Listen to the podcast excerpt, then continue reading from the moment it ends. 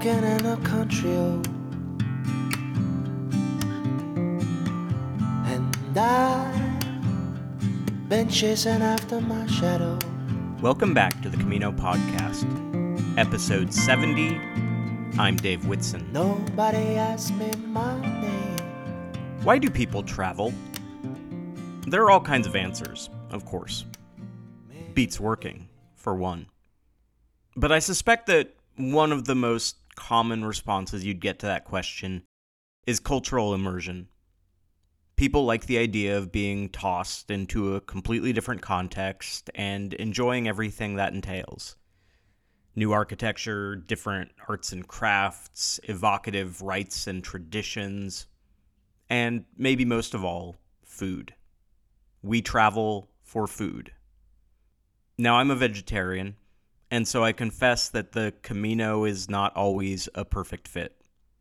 I'm probably better off food wise in Portland, Oregon in most regards. Pilgrim menus in Spain are generally not the most satisfying experiences for me. I'm not complaining.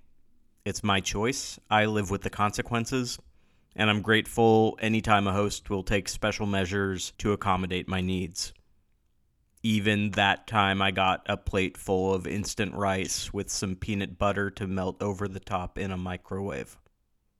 It was better than you might think. I recognize, though, that my life choices come at a cost on the cultural immersion front.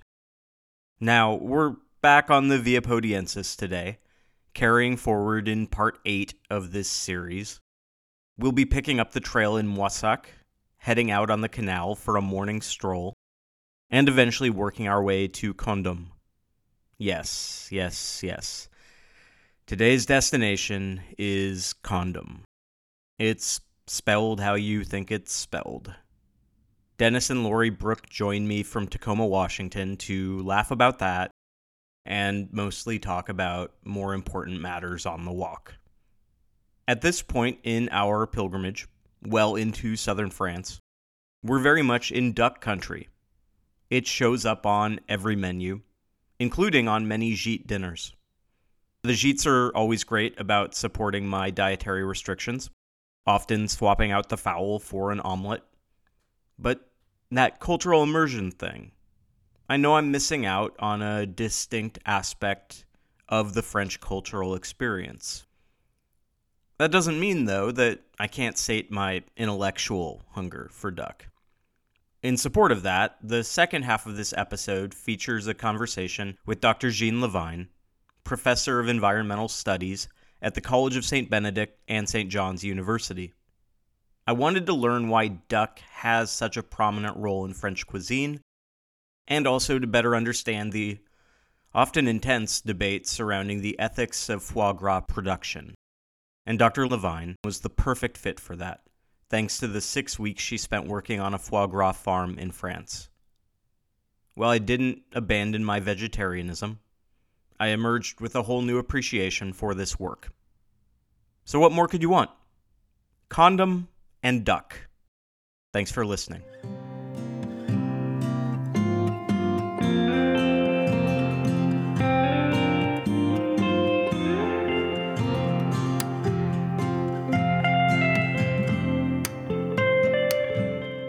Dennis and Laurie Brooke are repeat pilgrims with experience on the Camino Frances, Camino del Norte, Way of St. Francis, and the Via Podiensis. You can read their stories from the road at worldrovers.com. All right, Dennis and Laurie. So we're talking about the section of the Via Podiensis today between Moissac and Condom, which is about 85 kilometers. We're going to break it into three stages. I know you walked it in four stages. A lot of people will walk it in four. It's about 85 kilometers. So that works out to about 20 kilometers a day, which is a really nice pace. But we'll do it in three. And we'll start with Moissac to Auvillar, which is 20 kilometers. And it is probably the flattest walk of the entire Via Podiensis. Yeah, that makes sense so much of it along the canals and stuff, which is really pretty. Yeah, so talk me through that the walk leading Moissac and heading out this day. What do you recall? So we met a bunch of different pilgrims. Mhm. So actually, we followed a bunch of different pilgrims. Walking along the canal for the longest time, we saw no boats, no ships, nothing. But finally, we started to see the barges. The cyclists were coming, a lot of cyclists along the canal. I mean, it's funny. One of the cyclists stopped and talked to us. Somehow he recognized us as Americans. I don't know how they do this because we try to dress like locals. But he stopped and he had a daughter or something in Chicago. So he was talking to us. We, must have stopped and talked for like about five minutes or so. But he was doing a long distance cycle from like Paris or something. So a lot of cyclists out. And there are people who will just do the Mediterranean to Atlantic canal route, which passes through here. So that's some of the people who are whipping past is people who are going coast to coast. Yeah, and that that might have been him. Yeah, because we saw more than one cyclist on it. But yeah, I mean it's a beautiful path, and uh, like Laurie says, you eventually run into barges and stuff that people are living on. It's very idyllic.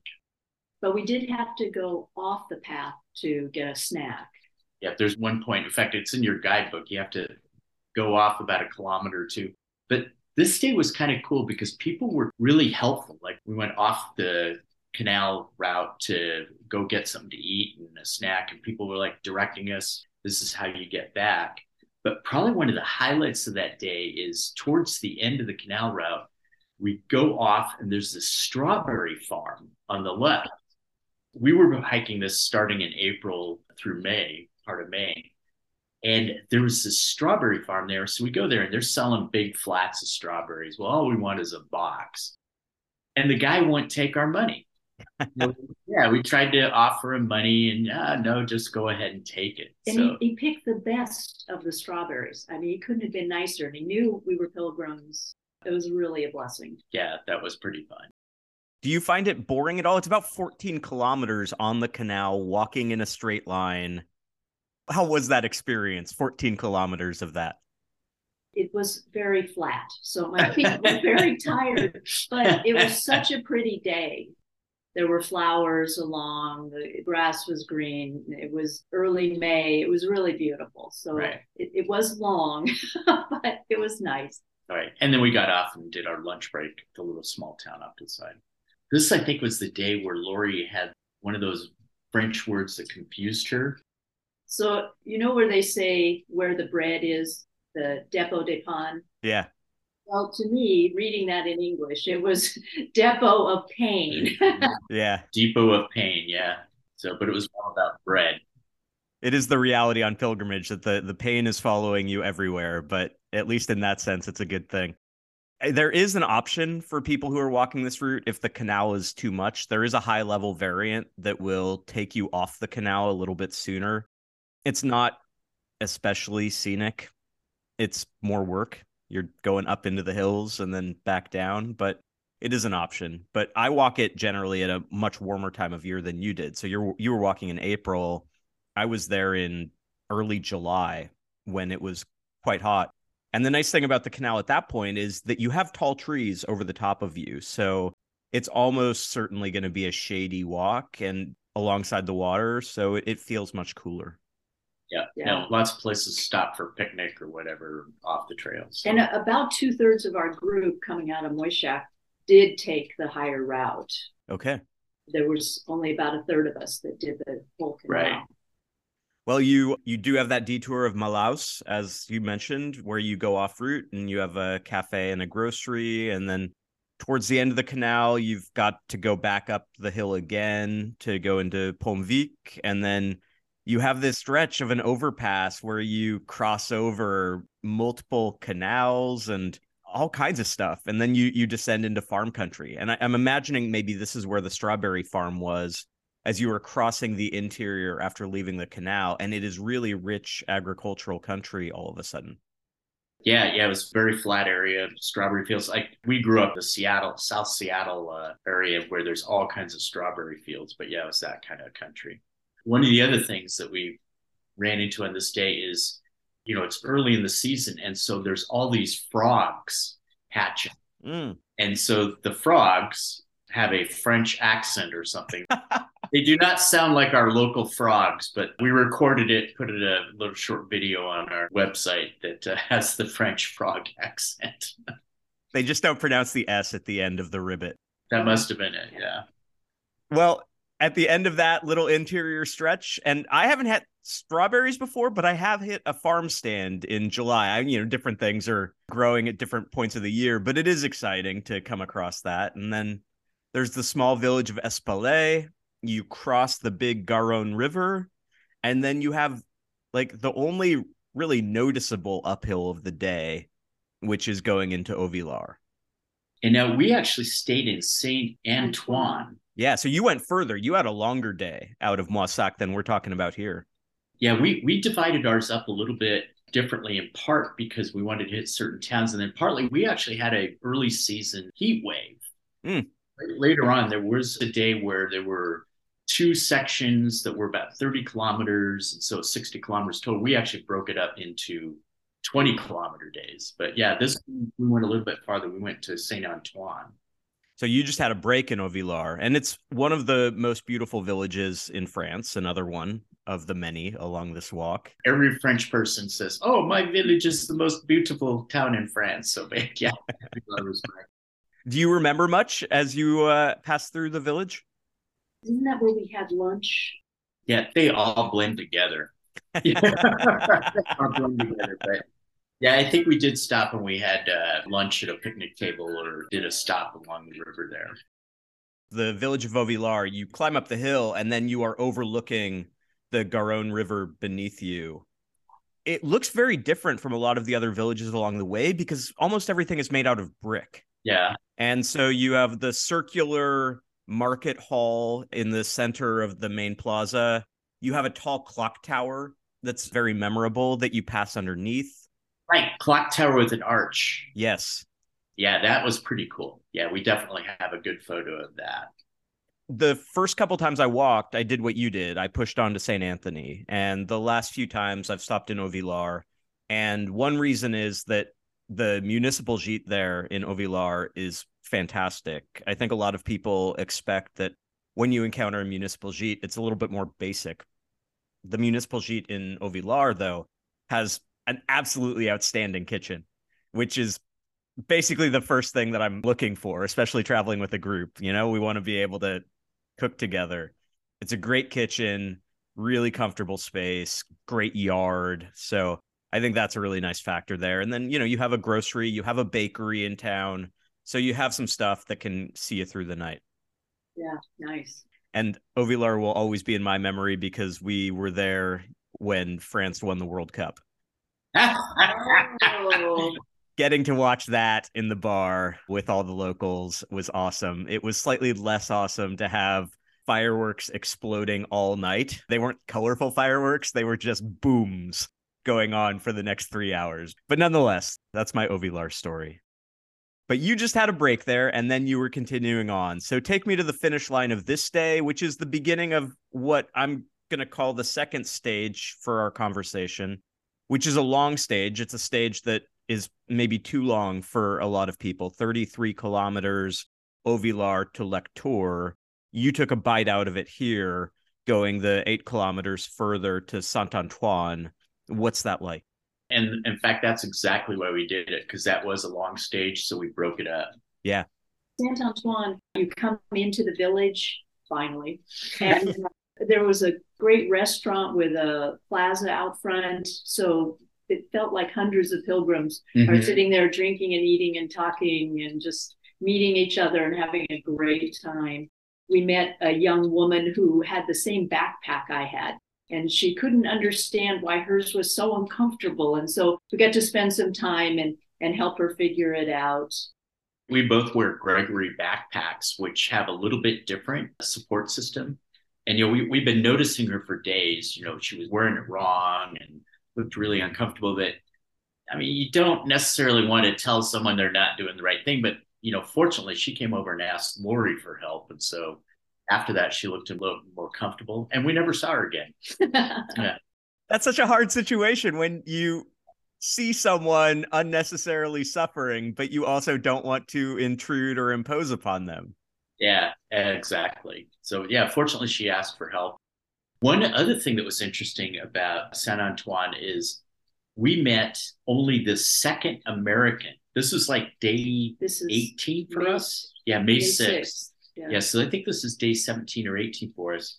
And in all that time, we'd met one American just randomly for like an hour, and she was leaving that day. But this day, we met a guy that we'd been hearing about from all the other pilgrims. And it's because he's a good looking young guy from Idaho named Luke. So we actually ran into him, and he was only the second American in our five weeks on the Chemin Le Puy that we met. And we ran into him a number of different times. And Taki goes, oh, I'm so glad to hear an American accent for once. Lucky because he spoke French. oh, yeah, he So spoke pretty good French. Everyone knew him. Particularly the young women, they knew him. So uh, Saint Antoine was a nice place. And in fact, we stayed in a gîte way up onto the hill above, Above it. it. Climb up, get a good view of it, and then the next day you climb down to the hill to start again. it's a lovely little village where parts of the walls are still there, especially as you enter, right? You come under the gate on the side of town. It certainly feels very medieval as you walk down the one main street in the center of the village. It's a really nice setup. Yeah, no, it was a good place to stay. Now, hearing you talk about the normal end of the stage sounds pretty cool, but uh, I think the point you made is an important one. You certainly can make your decisions about where to stay each day based on the day itself, but often the decision on one day is setting up the next day's decision. right, And so being able to have an appropriate amount of kilometers so that you can overnight in Lectoure makes a lot of sense because it is a really nice place. When I think about this as a long stage, 33 kilometers, one of the things that I think about is not all 33 kilometer days are made equal. Like a 33 kilometer day where you have one stop the whole day, one chance at like maybe a break, some food, that feels really hard what's nice about this stage, whether you stay in Auvillar or Saint Antoine, is it's kind of rare for the second half of the Via Podiensis that you actually have a series of towns of pretty good size that are like five kilometers, six, seven apart. So there are a number of different places to break up the walk and help you to feel like you're making progress. Right. Without killing yourself. right. to put it in perspective, one of the other things is we were actually doing Le Puy all the way to Santiago, but we're doing it by the Camino Norte. So we were pushing ourselves a little hard because we didn't know if we could do the whole thing in 90 days. And Yeah. it turned out it only took us 10 weeks. But at that point, we're going, ah, we can't really lollygag a lot because we just don't know at this point.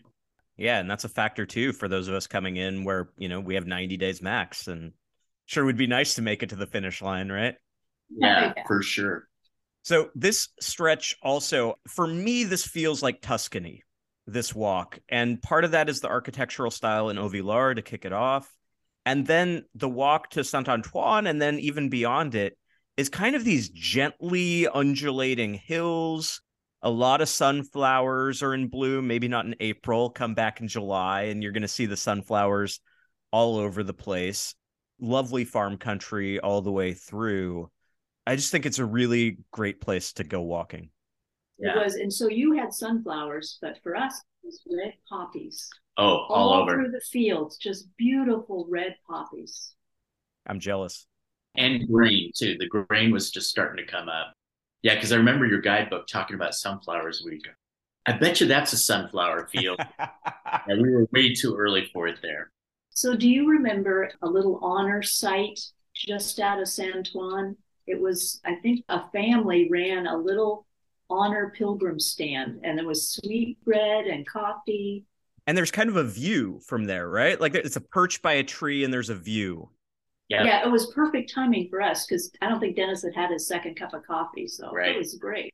but yeah, it was right out of San Antoine, and there was a big pot of hot coffee and some pastries and that. But yeah, that was a good morning stop.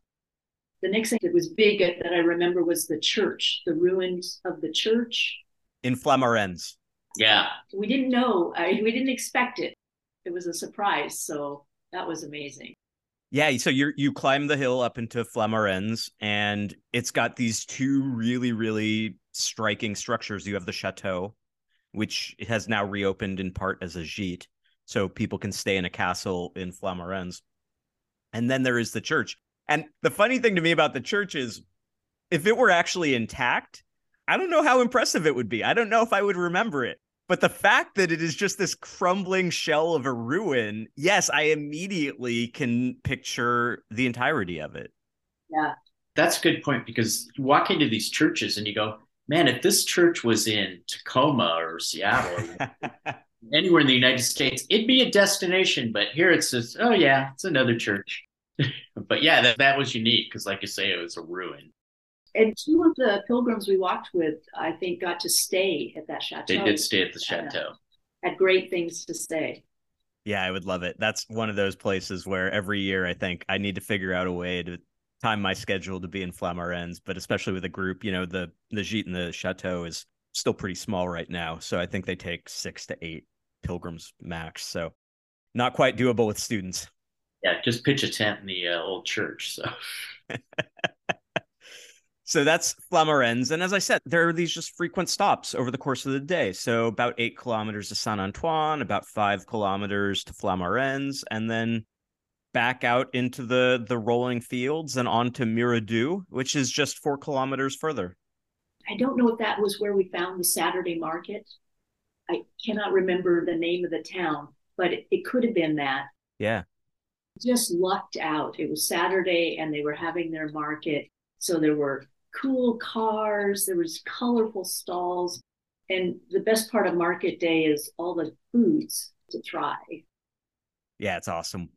Miradoux is again, you come up on a hill, then you kind of descend into the village, and it basically the, the pilgrim route just follows the, the little highway through Miradoux. So you got a grocery that's off to the left, you got a bakery and a cafe off to the right. And then, you know, Dennis, harkening back to what you just said a moment ago, it feels just like a random small village, Miradoux, but the Gothic church there is huge. It just seems disproportionately large to the size of the town today. In fact, yeah. So now that you describe it, yeah, that was definitely Miradoux. And there were so many times where we just like missed market day. Yeah. we missed market day. Oh, it's tomorrow or it's today. But yeah, we caught this one. It was great market. And like Laurie said, they were having an old car show. It's these old Citroens basically the French version of a V dub. But yeah, those things so ugly they're cute. But yeah, we stopped at the market there and got some food, and that's one of the fun things about these little towns is catching a market or going to a small store, and it's just stuff that we just don't see here in the United States. It's funny that you mentioned that timing because as I think about it, I think I have often walked through here on Sundays and I'm thinking about that because of the next village, Castet-Arrouy, which is just a really quiet place. Unlike Miradoux and Flamarens, it's not up on a hill. It's down in a pretty flat area, a lot of trees. You pass through like a small residential street, and then you come up on the church and opposite just a village restaurant. And every time I come to this village restaurant, all of the tables spread out across this patio are filled with people. Cars line the streets because everyone's driven out from the city to come have dinner in the village on the Sunday. Yeah. It's just really neat, like the rhythm of life and how people come and go out of the villages depending on what's happening. And that's all I think about with Castet-Arrouy is like, I bet it would be nice. I bet it would be really, really good place to to hang out. But I never actually time it right to eat in the restaurant, and that's the main thing there. Yeah. And then the longest stretch of the walk into Lectoure follows. Yeah. Right. Yeah. So we got into Lectoure and we stayed at an old rectory. Remember, you come up the hill and the rectory is on the left. Mm-hmm. Right. And so this this was kind of cool. This is a huge building, and the rooms are like two stories tall, and there were only about ten of us there. I mean, you know how you basically you meet different pilgrims that you know along the way. So we actually had met a couple of French people. There was a guy named Max, and he was a Parisian pastry chef. And he wasn't sure he wanted to continue with the pastry career field. So that was one of the reasons he was walking the Caminos, trying to decide what he wanted to do with his life. And then there was Isabel, who we, we called Izzy. She was funny because she spoke English, excellent English, but she spoke it with an Australian accent We finally asked her one day, okay, where did you come up with this accent? She had worked in Australia for three years. I worked in Australia for a couple months one time, so it kind of placed the accent. Yeah, there were some of the interesting characters, fun characters that we walked along with. And the good thing is, on the Camino uh, Podiensis, there's a lot of places where people don't speak English. So it's a little bit of a challenge. My two years of high school French only got me so far, and you know, brushing up on Duolingo only does so much. But yeah, Max and Izzy were there to bail us out plenty of time. Yeah, the old rectory was was a really cool building and re- really cool city. Well, and Lectoure was amazing. So much to see. I'm thinking again about the experience that we have, the different experiences we have walking at different times in the year. And so for me, this stretch is always maybe it sticks in my memory more because it's always hot. it's the end of the day. It's a 12 kilometer push on Lectoure. And so two things stick out for me along that last part of the walk. One is you can see Lectoure for a long time. Right. You see that tall cathedral tower in the distance. Right, right. And the chemin does not go in a straight line towards it. It is a maddeningly circuitous approach. And you keep wondering, why am I walking this way when Lectoure is over there? So that's one thing. But the other thing is the Lectoure melon is being harvested when you're walking in July. And that includes walking past a big, like, melon stand at one point when you cross a highway on the walk in. And so that's something that also is relevant for, you know, April versus July. So now the interesting thing is April and May, we were seeing all these, they look like mini greenhouses. Basically, what it was is there were rows and rows of something planted, and they had these little plastic domes, long igloo domes that ran 40, 50 meters. And so we asked someone what they were, and that was how they protected the melons early in the season. So we just saw what they were doing. You got to actually eat them. So Mm. yeah, we're only slightly jealous.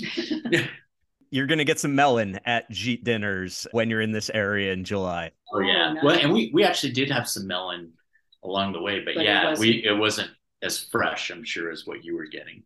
Yeah. But I do, Laurie, like you, I love Lectoure. The cathedral is magnificent right in the center. And there's a municipal swimming pool that is right behind the cathedral. It's on like a terrace near the hilltop, overlooking the entire valley behind it. Probably not open in April, open in July. But if you do go back in April, there is a spa and thermal swimming pool area and they have a discount for pilgrims. It's like an afternoon of luxury if you are looking for it in the middle of a walk. Very sorry we missed that. so next time you have that to look forward to. Okay, so that's two of the three stages. And I know that you broke this last one into two, which makes a ton of sense because it allows you to overnight in one of the highlights of the walk, which is La Romieu.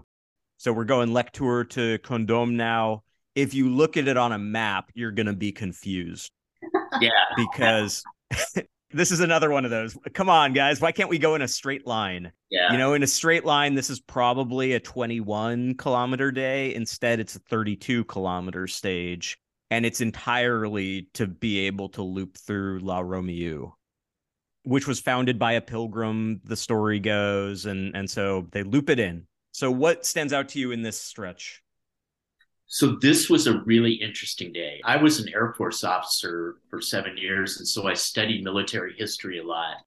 And this was actually VE Day. It was a Sunday. It was VE Day, and it was also Mother's Day. We went through a small village that had a VE Day celebration going on. One of the things you notice all through France, you go through these little tiny villages, right? Or maybe a couple hundred people there. And there's a war memorial Yeah. With a dozen names on it. Because during World War One, nearly two million French people died, not just military, but civilians. And it was like over 4% of their population. That's horrendous. And you see it in all these war memorials in these little tiny villages. So we went through a small village You probably know the name of it, but basically the path circles around a church. Marsolan. That sounds right. Yeah, and there's a graveyard there, and then you head down the hill after it. But at the time, they were doing a celebration, or a memorial celebration, and they were playing music and they were reading off the names of all the war dead. It was very touching. Yeah, very moving. And then there was a, a small pilgrim stop that was just right below the church. We stopped there and hung out with a couple of different people that we hadn't met before, but they one of them was actually planning on doing some hiking in Seattle.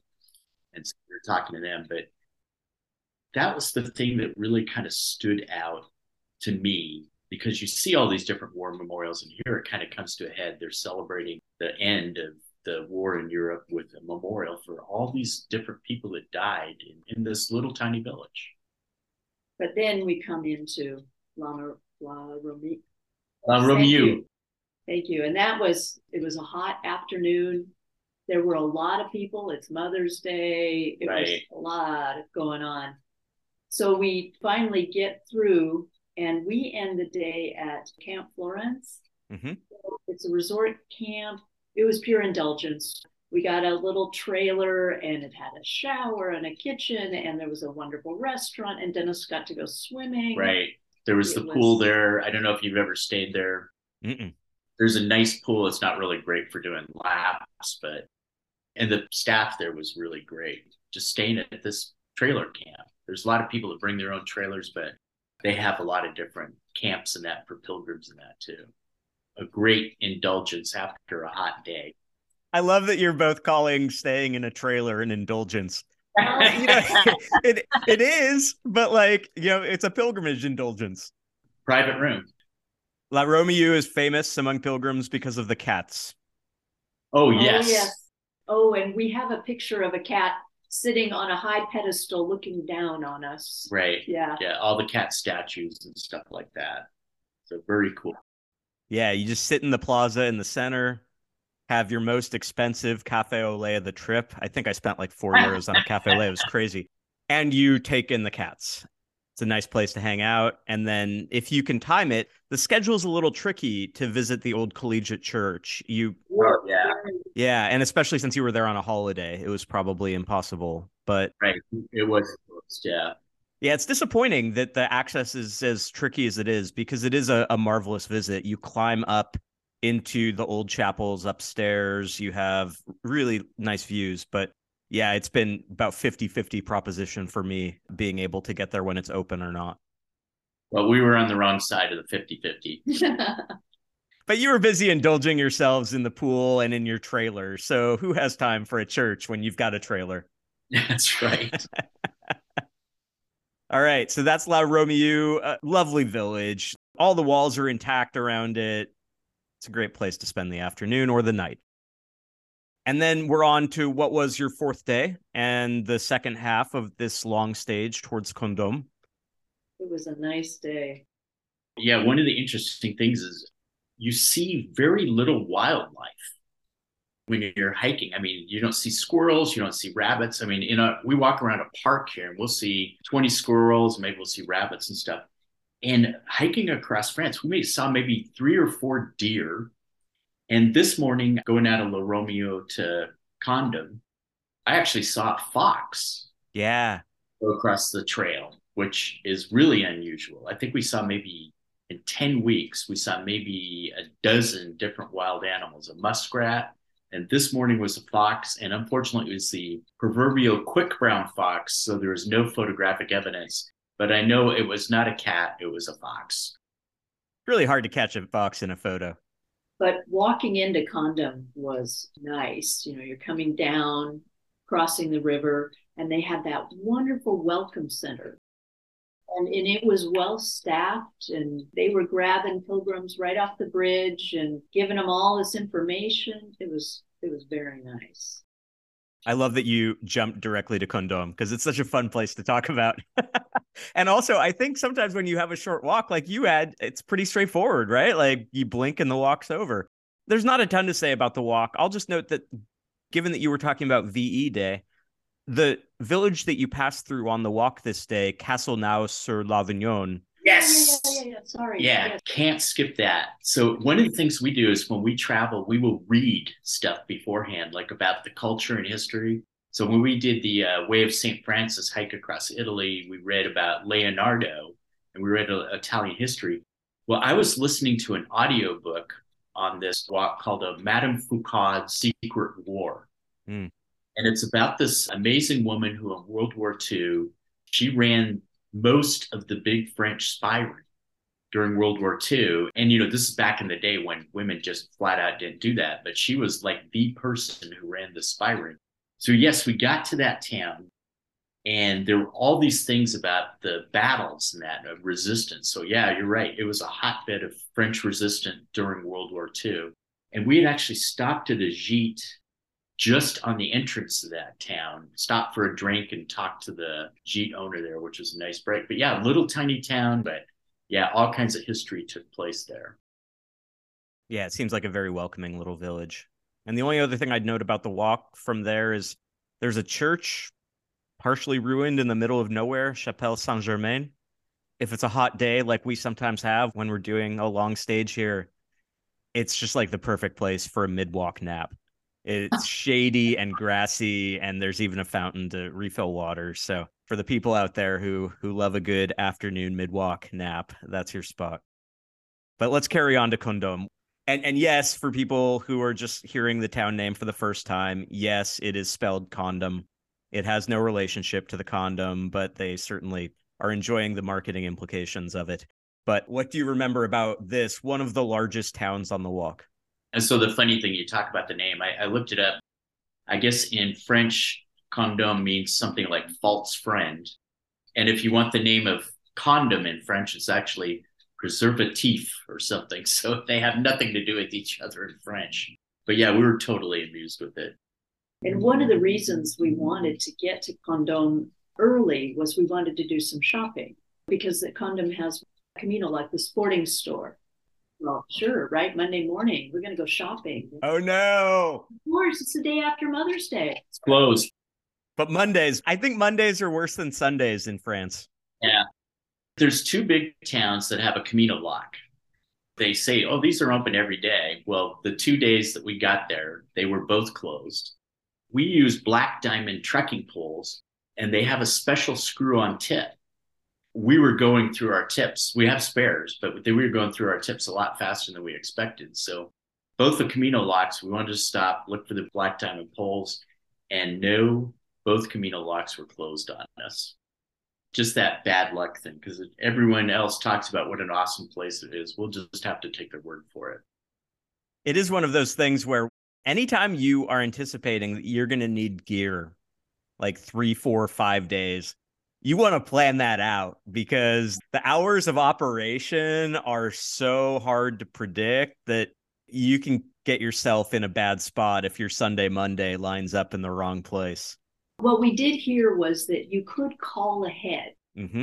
called and left a message. It's possible they would open for you.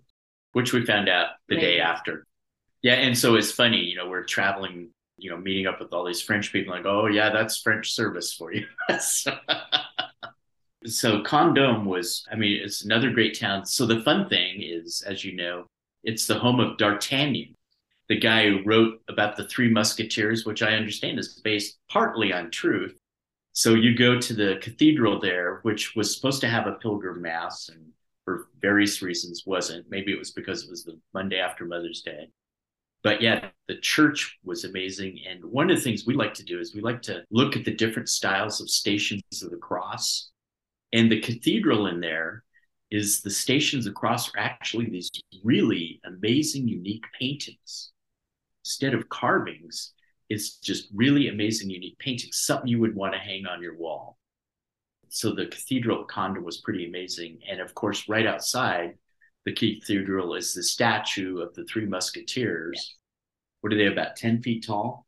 They're up there. Yeah, so we're like hanging around. Of course, everyone's taking their picture with the musketeers, and you're using your trekking pole to mimic a sword. But yeah, very cool town, very fun.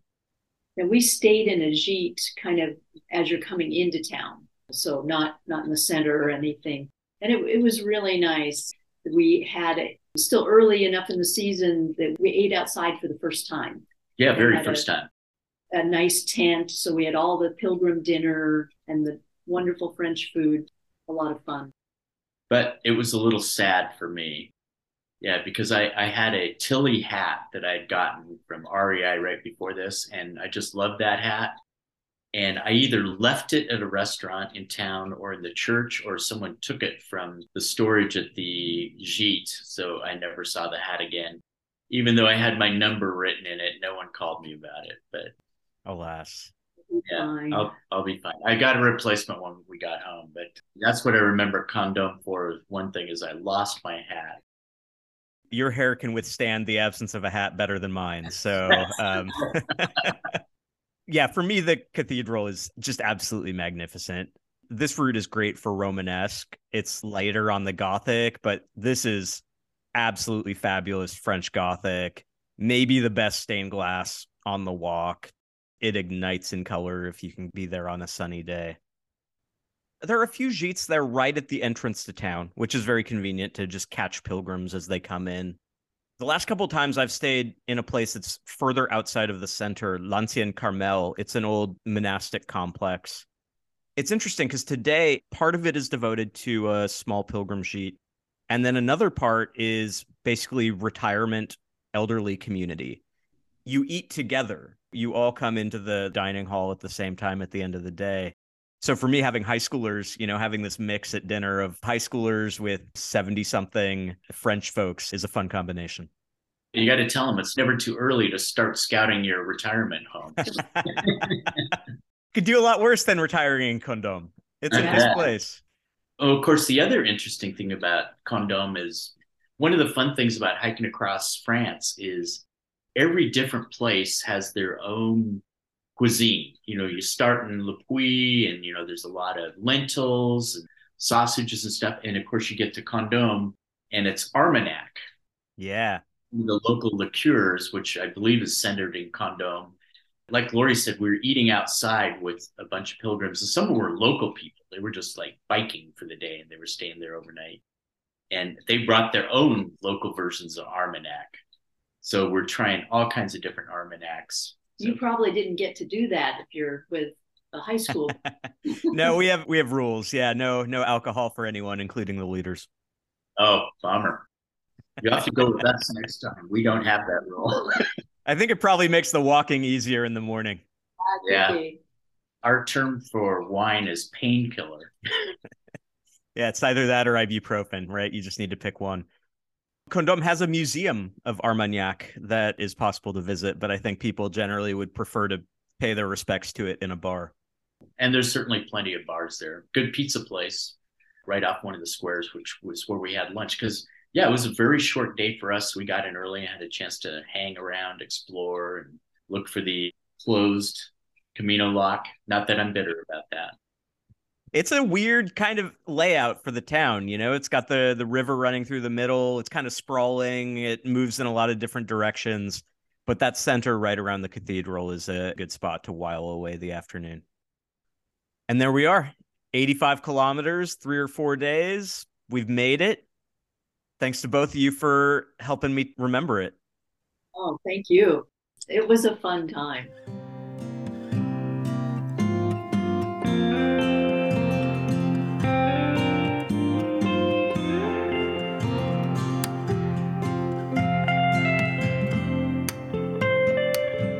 Dr. Jean Lavigne is professor of environmental studies at the College of St. Benedict and St. John's University. Her article published in Gastronomica, titled How to Stuff a Duck Learning Artisan Foie Gras Production in France, describes her six week experience on a foie gras farm in southern France. Thank you again for speaking with me. When I decided I wanted to do a conversation focused on duck, I wasn't sure who to talk to. And so I was relieved and excited to find your article in Gastronomica because it just brought together all of these different aspects of ducks so well. And at the forefront of that is the fact that you you actually did your homework. You went and you checked this out firsthand. So let's start there. You spent six weeks living and working at a foie gras farm in southwestern France. So why did you do that? What brought you there? So I teach environmental studies and in my background is in geography.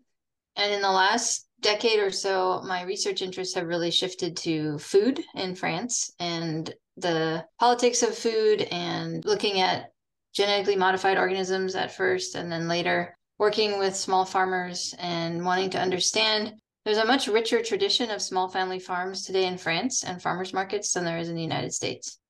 And I started working on farms through the WWOOF program.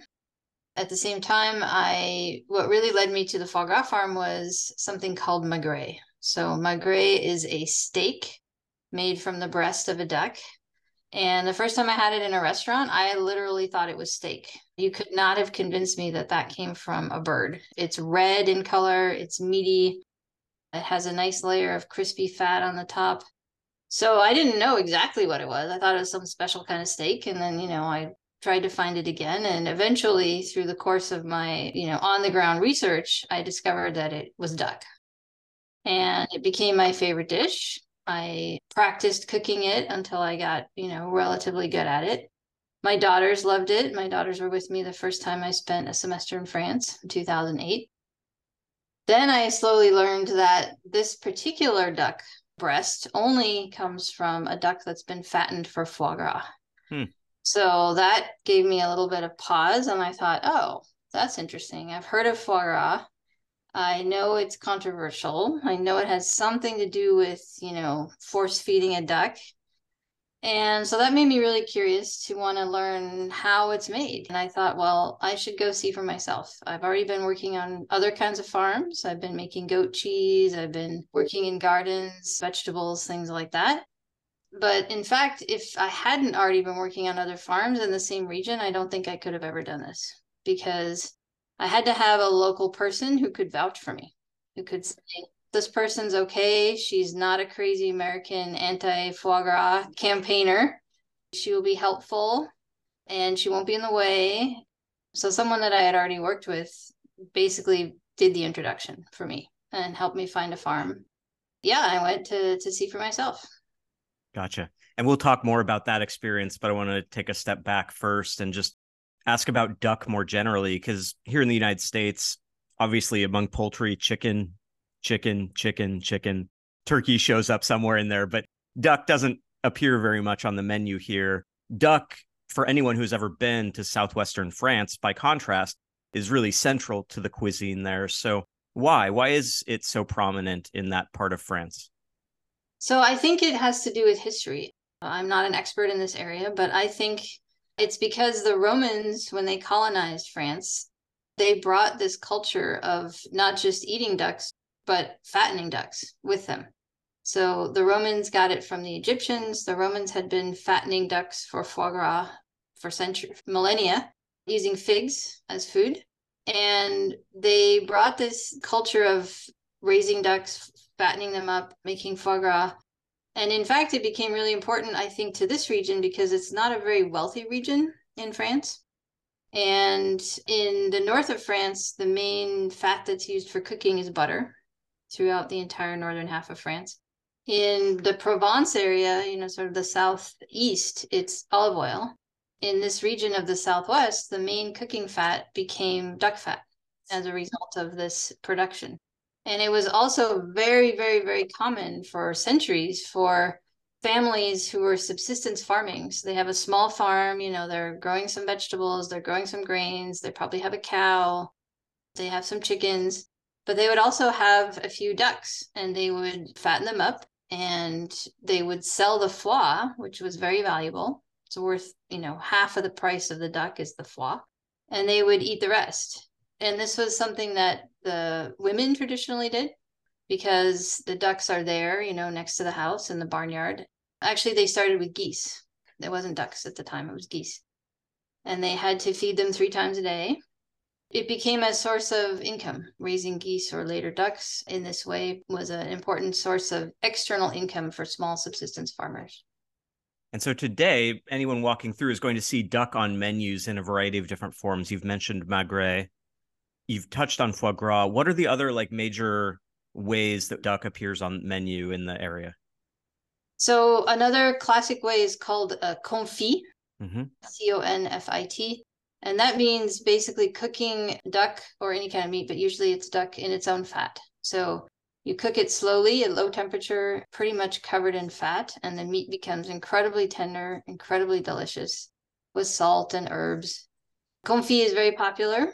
There's also cassoulet, which is kind of the main traditional dish of this region. So it's uh, white beans cooked with duck, especially the confit leg of duck, and some sausage and some other ingredients. But there's also, you see a lot on menus, a salad that's made with the gésier, which is the gizzard of the duck, which they also cook confit. One of the things that was most interesting was that I guess the rest you wouldn't find on a menu, but they really do eat everything, every part of the duck. So at the market, you know, we would sell the neck, we would sell the the gizzards, the hearts, even the fat is sold as cooking fat, and even the skin. You take the skin and you cut it in pieces and fry it. And again, when you're rendering the fat, this is a natural byproduct, and it's basically the bacon bits of southern France. So let's talk about the life on the farm that you ended up working at for six weeks. What was that like? What is the the rhythm of life like on a small French farm today? I don't know how typical this particular farm was. This farm was like any farm that I'm familiar with in the US or when my when I was young my father was a farmer, dairy farmer. It was just very intense. On this particular farm, the farmer produced ducks for foie gras and magret and the other stuff. He also grew all the corn for the ducks and a bunch of other corn to sell as a cash crop, wheat, sunflowers, and did four farmers markets a week. So there was just a lot of work, especially in the summer with, you know, irrigating corn and harvesting wheat and feeding the ducks twice a day, every day, slaughtering them. We slaughtered them on site as well. So it was really intense. He pretty much works 6 a.m. to 9 p.m. in summer, seven days a week. And in the winter, which is the peak season for foie gras, it's 5 a.m. to 11 p.m. That's incredible. Yeah. And horrifying. Not a healthy lifestyle. Is it profitable? It is profitable. Okay. Yeah. Yeah. It's more work, but it's more profitable than doing other things that I've done in France. So it's more profitable than market gardening, you know, fruits and vegetables or cheese or raising lambs or calves for meat it can be quite profitable, but you do have to have the expertise to be able to do it. I want to talk about foie gras now. It gets so much attention. So let's start with the process by which foie gras was produced historically. What did that look like? Again, it depends how far you want to go back. okay. uh, I talked about this a little bit in my article. So it, it was the Egyptians who first noticed that if you trapped geese just before their fall migration, they were nice and plump and their livers were especially tasty. And so they thought, oh, let's put out some extra food for them, you know, so that they'll stop and eat even more. And then we can, you know, trap them. From there, it's a short step to domesticating them. Then the Romans did the same thing, fed them figs and nuts and other kinds of things.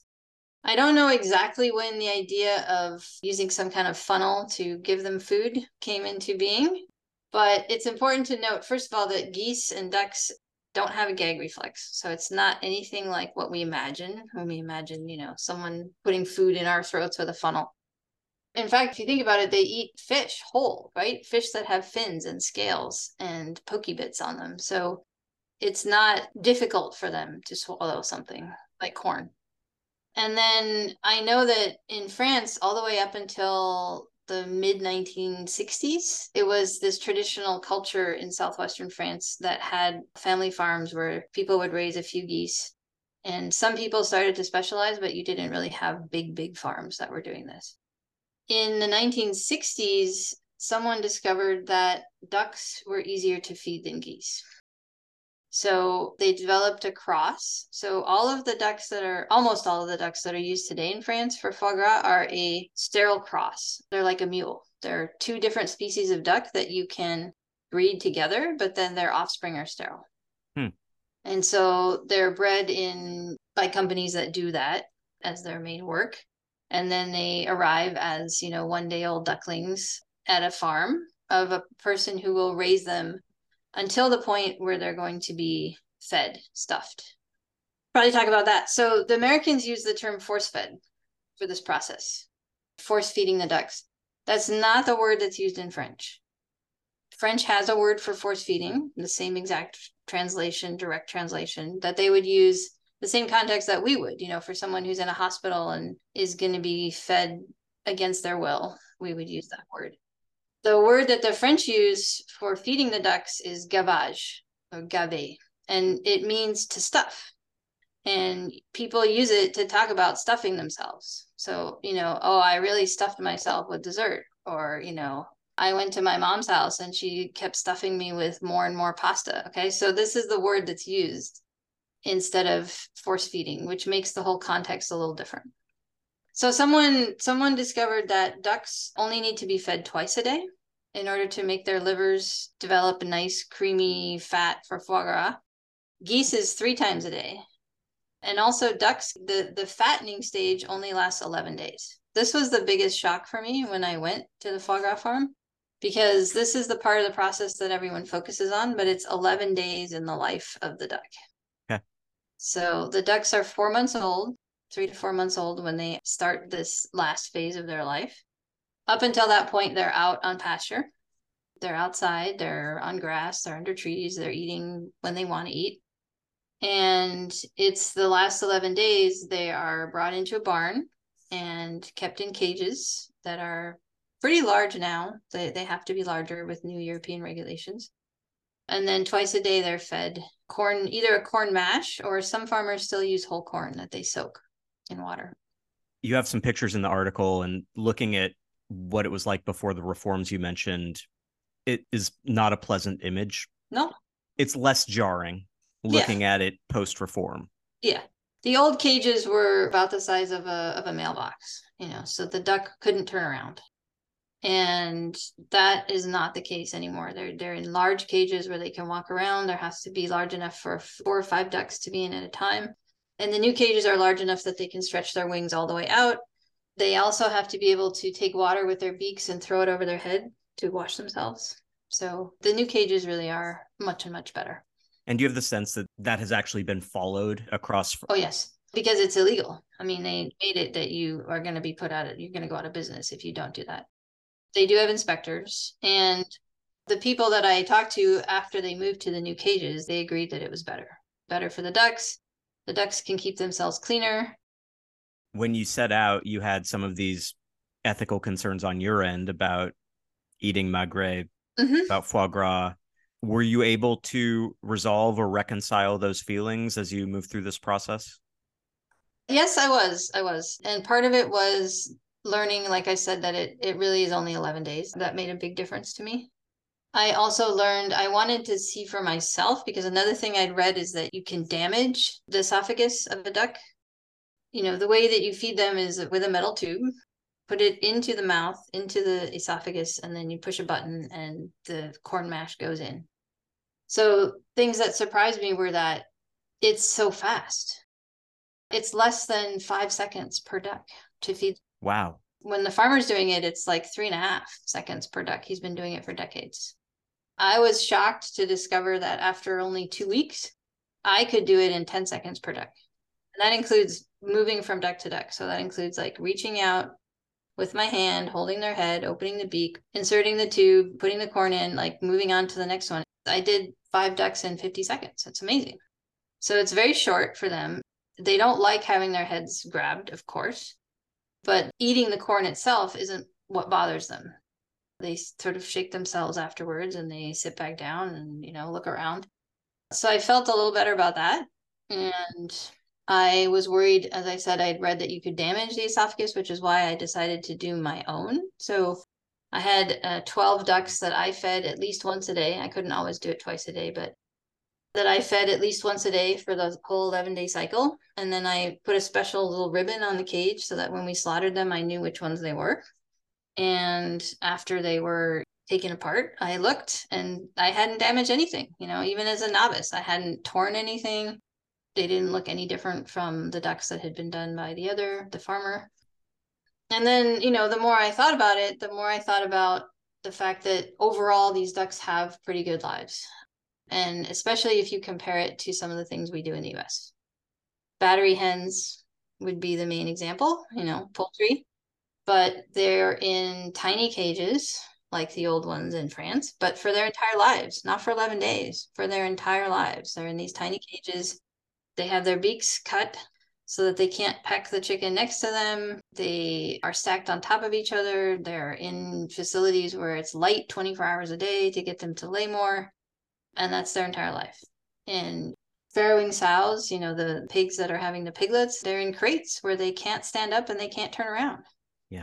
And so I found it kind of bizarre that people are targeting foie gras as cruelty to animals and not talking about these other things. Why do you think that is? Well, I think it's because it makes an easier target. Honestly, I mean, I think that people know that it's going to be very, very difficult to really reform things for the pigs or the chickens, although California is making steps on that. They are currently being sued by other states because California wants to prohibit those kind of farrowing cages for pigs. And some other states are suing California for doing that, arguing that they are infringing on their free trade interstate commerce rights because I think the law that they passed would say that you can't sell meat made that way in California. Okay. But it's a very long and very difficult process to really reform some of the bar animal cruelty practices. And if you can get a foie gras ban, you can feel that you've accomplished something, even though it's a tiny, tiny market and it's the level of cruelty is not as severe in my mind, at least, in my experience. I think it's a target because it's rare. So I'm the kind of person who's passionately interested in food. I have been my whole life. I remember being eight years old and making a list of foods I wanted to try someday that things I'd never seen before, like lobster, and I can't even remember what else was on the list. oh yeah, bagel with lox. Like you couldn't find that in, you know, the Midwest in the 1970s. I was like, that sounds interesting. I want to try that someday. but I had never seen or tasted foie gras before I went to mm-hmm. France. It's very rare. It's available mostly in very expensive, fancy French restaurants. It has this, you know, sort of elitist connotation. My guess would be probably less, fewer than 5% of Americans have probably even tasted foie gras. So they don't have any experience of wanting to eat it. And so it's easy to say, oh, well, let's just ban that. As I think back through every part of the process you described, the one thing I can't yet wrap my mind around is why do they need to be in the cages for the last 11 days? It seems like the stuffing is five to 10 seconds twice a day. So, what is the role of the cage during those 11 days? They want them to be indoors and to control the conditions better. And they want them to be not running around the pasture too much. So, the more they move around, the more calories they're going to burn. Gotcha. And the less of the fattening effect of the liver. I should also mention it's interesting that the ducks and geese are the only species or that we that I know of anyway that that do this where they if they eat extra fat it doesn't go anywhere else on their body. It doesn't go to their hmm. thighs or their belly like us. It goes to their liver. Okay. And this was an adaptation for migration. So it's kind of taking a natural process and accelerating it in a way. This is also why there's a season for foie gras in France. So there's very little foie gras produced historically in the summer because the geese get too hot and the ducks get too hot and they have feathers. They're going to lose weight from being too hot. You have to have air conditioning if you want to do it in the summer. And the season for foie gras is traditionally in the fall because that's in the ancient tradition. That's when the ducks and geese are naturally wanting to eat more anyway. It's become a holiday food in France, a winter food why they need to be in the cages. So there are farmers who do it in other ways, and there is one foie gras producer in Minnesota in the United States who does it this way. And I saw some farms in France that did it this way. So it's called the park system instead of the cage system. The park is still inside. it's a pen. So it's a pen that's about, I'd say, about four feet wide and maybe 12, 15 feet long. Mm-hmm. So the ducks are in there and they can wander around and they walk around and they're in the pen, but they can't walk very far, right? 12 feet. and then if you have that system, it's narrow enough that the farmer, when they want to feed the ducks, they can put themselves on a stool in the pen and the ducks can't cross from one side of the pen to the other without, you know, having to be lifted over the lap of the farmer. So the farmer will take one duck at a time, feed it, put it on the other side So it takes a little longer and it's not really practical depending on how many ducks you're going to do. So the farmer who does it that way in Minnesota only does 50 ducks a week and he only does it in the fall and winter season. The farmer I was working with in France did 150 ducks a week in the off season and up to 300 in the winter season. So it would just take too long to sort of go sit in each pen, move from pen to pen, move each duck from one side to the other. So I think the reason for the cages is more practicality than anything else. Being able to quickly move from one duck to the other to be able to feed them. That makes sense. The last thing I want to ask you about is not specifically related to duck, but you've brought up farmers markets a couple times. You mentioned at the beginning that you've done some study of the much more prominent role of farmers markets in France. And for people who are walking across France, that's certainly a highlight as well, stumbling across a farmers market in the village as you go. So I'm just curious, what have you found? What have you learned? Why are farmers markets so more central to the culture in France today? I think there are several reasons. I think it begins with the fact that the French left the farm a little bit later than we did in the United States. At the start of World War II, there were still 35% of the French were still in agriculture. Wow. And there are a lot more small farms. They don't have these vast tracts of land that are able to be bought up by large companies. There are a few, but the French have been living in France and farming in France for millennia. So the farms are gotten pretty small. And it would be difficult to buy enough pieces of land. So, you know, the farmer that I worked with in this case and in other cases, I harvested grapes with a winemaker who had the same kind of arrangement. They have little pieces of land. Their farm is not one unit. Their farm is like six, eight, ten units, and some of them are 20 minute drive to go from one piece to another. So there's more people still involved in farming. There's more people who remember going to their grandparents' farm. And it's a romantic kind of thing in France. One thing that surprised me, not on this farm, but a different farm I was on, is that people would come to the farm for the vacation. You know, they yeah. would pay money to go and stay on a farm for two weeks to get out of the city and with nothing special, right? Nothing going on, especially at this particular farm, but just just to have this return to the country. You know so that's one component is that they like to get things directly from the farmer. It makes them feel more connected with the land and with the past and with the food. Second thing is that you know the french are more passionate about food than we are. They spend more of their disposable income on food than we do. They really appreciate the quality of food that you can get at a farmer's market the freshness the fact that it might have been picked that morning probably was the fact that you can know the farmer who produced it that you know that it didn't come all the way across the country or get flown in from Spain. And a lot of people who who work full time kind of feel frustrated that they don't have as much time to be able to go to a market. You pretty much have to go on a Saturday, you know, if you work full time, and then the market is really crowded. So it's better if someone in your house can go on the other days of the week. And I think the third thing is that really interesting I've discovered recently, well, in the last few years, is that the French are way more in tune with the seasons for eating things than we are. So they know that it's okay right now it's asparagus season and you know it's the beginning of strawberry season and it's the maybe the very beginning of having some peaches. And then you know they can tell you a month from now like okay now it's the season for this.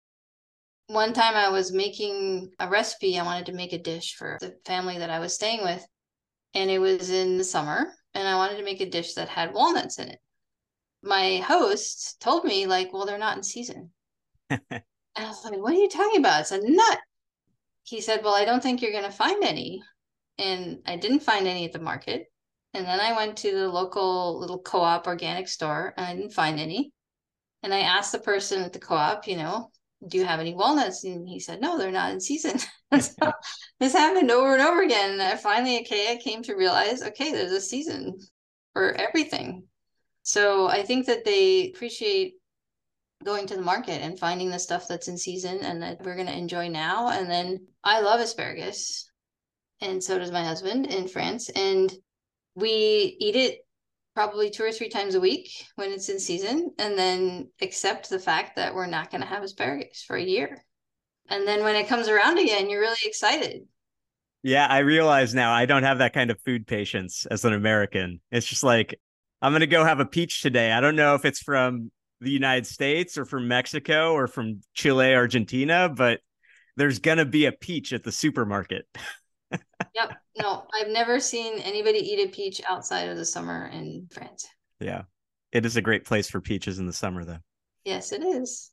Well, Jean, thank you so much. This has been super informative and I've just learned a lot more about duck and about food in France. So I appreciate you talking with me.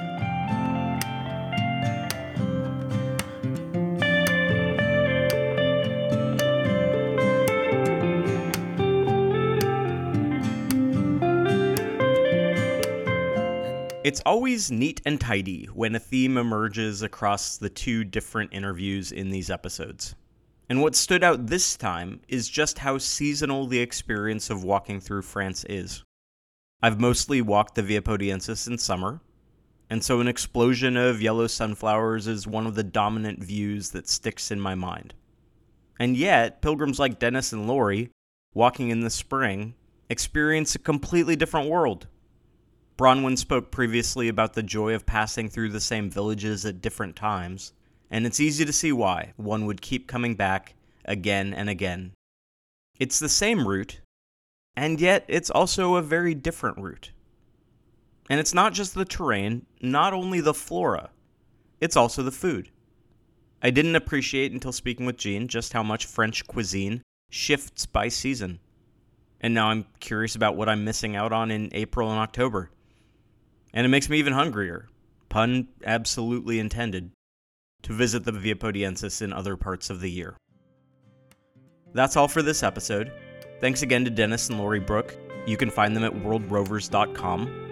Thanks as well to Jean Lavigne. You can find her writing in the fall 2021 issue of Gastronomica. All episodes of the Camino podcast can be found on Spotify, Google, Apple, and SoundCloud. You can reach me at CaminoPodcast at gmail.com and through the Camino Podcast Facebook page. Thanks for listening. Back next week. Nobody asked me